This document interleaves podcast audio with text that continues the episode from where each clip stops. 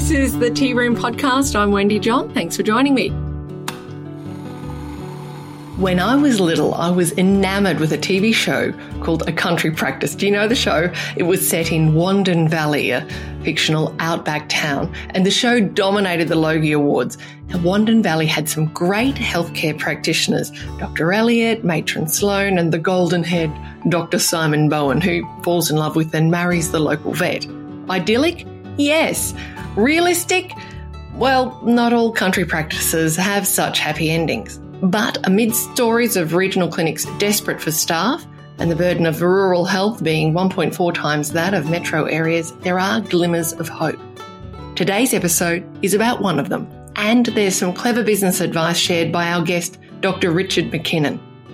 I'm a rural GP that works at Crystal Brook, 200 kilometres north of Adelaide, and I've been here 34 and a half years. Crystal Brook. I immediately had visions of a charming country village and a flowing stream of crystal clear water, but Dr McKinnon set me straight. We're in the big north of South Australia. We attract a lot of grey nomads because of the name, but there is no babbling brook. It's not an idyllic English kind of, it's dammed upstream, and about every 5 years it flows for about a week through our beautiful golf course, and water hazards turn into true water hazards. So, but it is a lovely town. It is still a lovely town, and we're only a town of about 1,800 people in the town, and we service a population of about 3,000 to 3,500 with surrounding farming areas. So we have 10 doctors. Yep, you heard him correctly, 10 GPs. That's roughly 3 times the national average per head of population. And so this got me very curious. How did that come about? When I was here 35 years ago, we came for 3 months. There were 2 doctors, me and another doctor, and gee, we did it hard. And after 10 years, I had to take time off because I was really burning out. And my wife said, "You're not doing that again unless you find someone else." And so we started taking on registrars, and we look after our registrars, and the good ones and the ones that like us and the ones that we like them join, and we've gradually built up to 10 doctors. My 3 partners have all been my registrars before. And now we continue to train, so we've got 3 doctors in training at the moment. Dr McKinnon said that the secret to it all was basically the golden rule, do unto others. Oh, and realise that things have changed a lot in the last 35 years, so one must adapt. There's no way you'll get the current generation, quite rightly, and I no criticism at all, they won't go to single doctor practices. They won't go to 2 doctor practices, and they probably these days won't go to 3 doctor practices because it's all about work-life balance and lifestyle. So if you want to continue to provide services, then you need to adapt to that. So we've always maintained that when registrars come, we look after them. They don't do any more on call than I do. They're very well supported, and if they want to go and play netball in winter and they're on call, I'll cover them, and they'll cover me when I want to go sailing. And if people have got young families and they don't do as much on call. So basically, it's basic human decency. You treat people how you want to be treated. And surprise, surprise, people come back and want to work with us. So if there's a secret, that's the secret. Now, that's all well and good if you already have a fair-sized practice. But if you're a small, struggling clinic in the back of Bourke, how can you scale up? So we started with 1 registrar and then we got asked to take 2 and you know, a couple of the registrars that came through have since become my partners, fantastic teachers. They just love teaching. So the registrars all talk, and they know that Crystal Brook is a good place to come to. They'll get really good teaching. They'll get looked after. And it used to be, practices could choose registrars, but registrars choose practices now. And they'll go where they get quality teaching and good bang for their buck. So build up a reputation, and it happens. But, you know, it's critical times. If 2 or 3 of us left and suddenly you're down to 7 and you've got the same workload, et cetera, suddenly, you know, registrars say, oh, you've got to work a lot harder. You have to keep working at it. There's no quick fixes in any of this, but it is a model that is replicable. My son, he went through as a GP registrar. He's moved over to another country town over the Riverland about 3 hours away, Loxton, and they're exactly the same. They have 9 to 10 doctors there, and it's a viable practice. And you never hear about these practices when they're talking about rural practices. You all hear about the disaster ones, but there are thriving practices out here that are sustainable. But to be fair, there are demographic and geographic features about Crystal Brook which might make it both more appealing and affluent than other bush towns. It's located about 30 kilometres from the industrial seaside town of Port Pirie. Crystal Brook is a thriving town because Port Pirie's got the lead smelter in it, and it's a different socioeconomic environment. So we have a lot of people in Crystal Brook who will commute into Pirie, and so people perceive that it's safer to live in Crystal Brook. So, you know, at one point we had 5 policemen living in Crystal Brook but working in Port Pirie because it's only a 20-minute drive. We have lots of teachers. Crystal Brook is also growing by about 2% each census. People are retiring into our town. Another group I'm with, we built retirement homes, but the reason they retire is A, because we provide facilities, but B, because there's good medical facilities. You know, people want to retire into a place where they can see a doctor. You can imagine the healthcare burden that an increase in retirees creates, yet Crystal Brook is also visited by a good selection of non-GP specialists who have steadily increased the capacity of the GP team to be able to diagnose and treat some complex conditions. This was all enabled through the Rural Doctors Workforce Agency, the South Australian not-for-profit, funded by state and Commonwealth.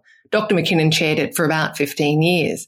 Now, through the agency, the Crystal Brook Medical Centre has formed decades-long relationships with non-GP specialists who live in Adelaide but visit the town to treat patients. One of these relationships is with rheumatologist Dr Simon Burnett. And part of the deal of that was that if we were supporting you like a Simon Burnett, that when you went out there, you saw the patients, but you also sat down with the GPs and had a chat with them informally, but also you do formal lectures and formal talks to doctors and students and so forth. And that was, from a GP's point of view, that was just a wonderful service, being able to get that one-on-one. And you know, most of the specialists are asked to do 1 or 2 sessions a year of continuing education. But that's more formal education. But one of the things I really valued is kind of sitting down for a coffee and, you know, talk about various golf handicaps, but then say, oh, Simon, now this, just remind me about gout or remind me about, you know, SLE or whatever. And then when I've got the patients that come back with a couple of abnormal results, being able to literally pick up the phone and speak to him about it and manage things over the phone before he gets to see them. Alongside the golf talk, they obviously talk a lot about rheumatology too. Although about 5% of Crystal Brook's population have rheumatology diseases, many of them do not ever see the rheumatologist, Dr. Simon Burnett. Through Simon's education over the years, I managed new gout, not a problem. Gout's easy with his regime. Once every 3 or 4 years, I say, Simon, I'm not winning here. You know, he says, I'll see them. So he's done the education that, and then I pass that on to the registrars, and we have templates in our best practice medical program that they can just print out, and they just follow the template for treating gout. In general, I think rural GPs will do more procedures perhaps than our city colleague, because you don't want the patient to have to travel 200 kilometres or whatever, and as long as you learn the technique properly and you're not kind of putting patients at increased risk, we'll do those things. And we try to encourage and teach the registrars coming through. So another one is polymyalgia rheumatica. You know, I'm confident to be treating that now. It's pretty easy. But once we get to all the real funny test ones, we talk to Simon. Because of the existing relationship, Dr McKinnon says he can just pick up the phone and know that he'll get the answers he needs. Sometimes you might do all these tests and you get one abnormal test and you think, well, what does this mean? And you ring up Simon and he said, just ignore that. That's just a one-off test. It might declare itself in a year or so's time. So it gives you that real confidence to be going on rather than kind of going and investigating for an abnormal test, which doesn't really need investigating. The other skill he's taught me is injection of joints. I was injecting shoulders anteriorly. He said, why are you doing that? You know, just go posteriorly. It's so easy. So he showed me that technique. So I now do most of the shoulder joint injections. So I'll do those joints and show the registrars and things. And that's a really good technique. All my colleagues send them off for ultrasounds and cost the government kind of four times as much because they have to have an ultrasound. Dr McKinnon suggested that perhaps younger doctors tend to be more reliant on technology rather than good old-fashioned clinical nous. It's what they see. It's not their fault. It's what they see in big teaching hospitals. More reliant on sophisticated investigations, CAT scans, MRIs. They see all the injections being done into joints all under ultrasound.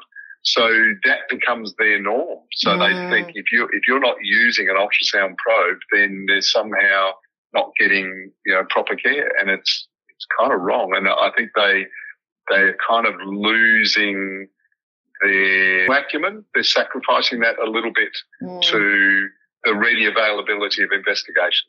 He told a story of a friend of his who visited a private emergency department in Adelaide with an acutely painful foot.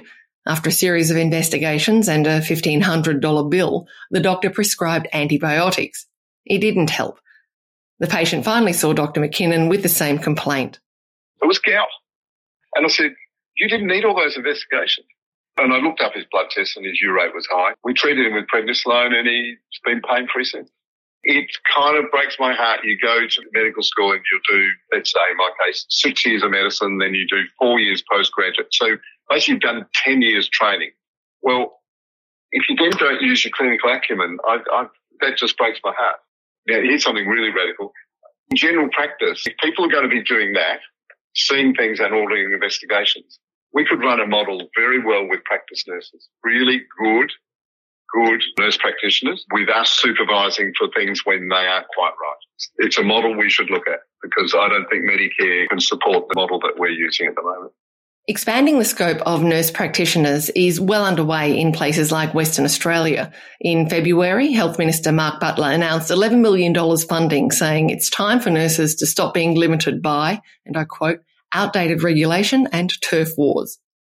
Now, other changes to Medicare, this time COVID-induced, have also boosted regional and outback health services.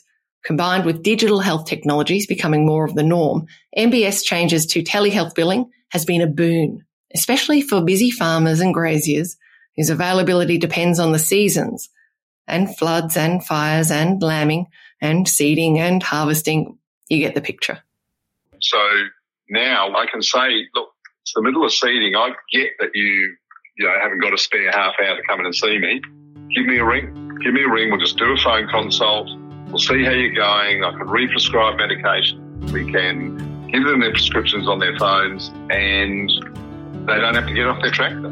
So although Crystal Brook may not be Wandin Valley, it would, I'm sure, win a Gold Logie Award if there were such a thing for real country practices. At least the registrars seem to think so. I'm Wendy John. Thanks for joining me and Dr Richard McKinnon in the Tea Room. If you've enjoyed this episode, you can search for us on your favourite podcast player and subscribe. Leave us a review if you like. If you have any news tips or want to chat, you can email me at wendy@medicalrepublic.com.au. The Tea Room is a production from the journalists at the Medical Republic. Visit us at medicalrepublic.com.au to keep up to date with all the latest news and views in general practice. And while you're there, make sure you subscribe to our newsletter. We love to keep you informed. Thanks for tuning in.